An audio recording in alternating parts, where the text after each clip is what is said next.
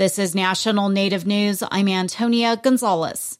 A large qaspeq which draws attention to violence against Native women has been traveling the country. Yup'ik artist Amber Webb created the traditional garment. It features portraits of missing and murdered Indigenous women. I didn't realize until I did the project how many women I knew who had either been murdered or gone missing, and I didn't realize how big of an impact that had on shaping my identity, like how I walk around in the world, where I'll go and where I won't go, and how I teach my daughters to be safe.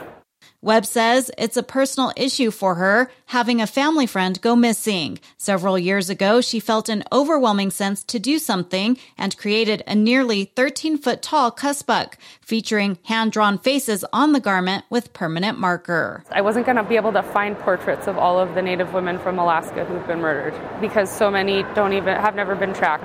I decided to look to the work that was being done in Canada and all over North America, and I wanted to honor all of the activism that had been happening. And this was people's grandmas, people's aunties, people who died before anything happened. Those are the people that allowed all of us who are doing activism now to have a platform to do what we're doing. Webb says she wants to make sure stereotypes are dispelled about missing and murdered Native women. The violence happens anywhere Native women are, and it's a part of colonization tied into the experience of boarding school trauma.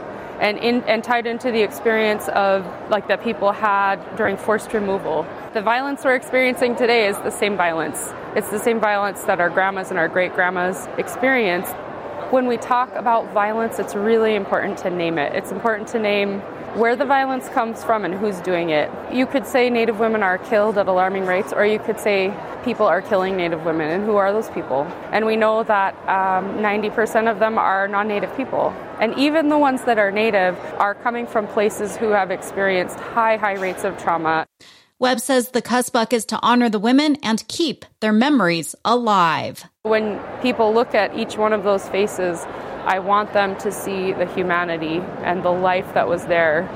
Um, because it's not about how they died, it's about how they lived.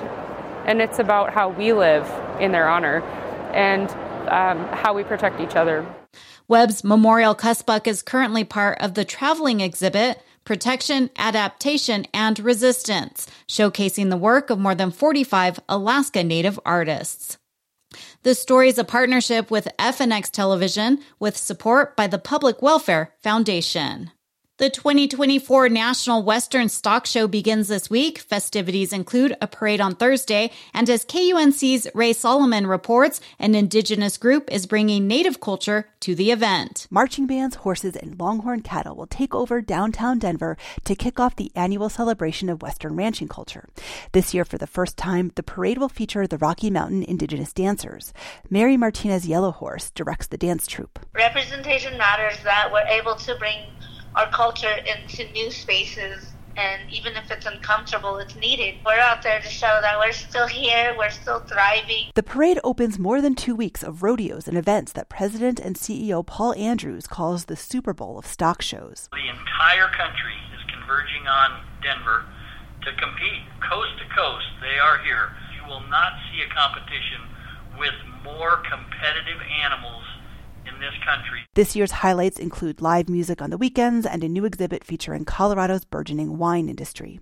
The stock show runs January 6th through the 21st. That was Ray Solomon, and I'm Antonia Gonzalez.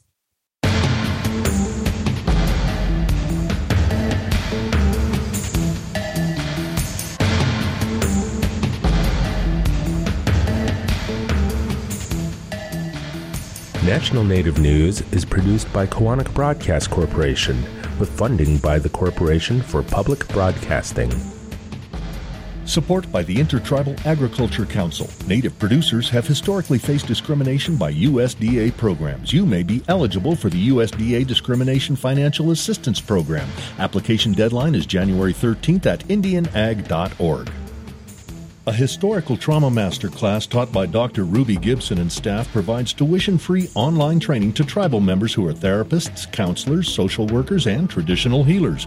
Enrollment deadline is March 1st at freedomlodge.org, who support this show.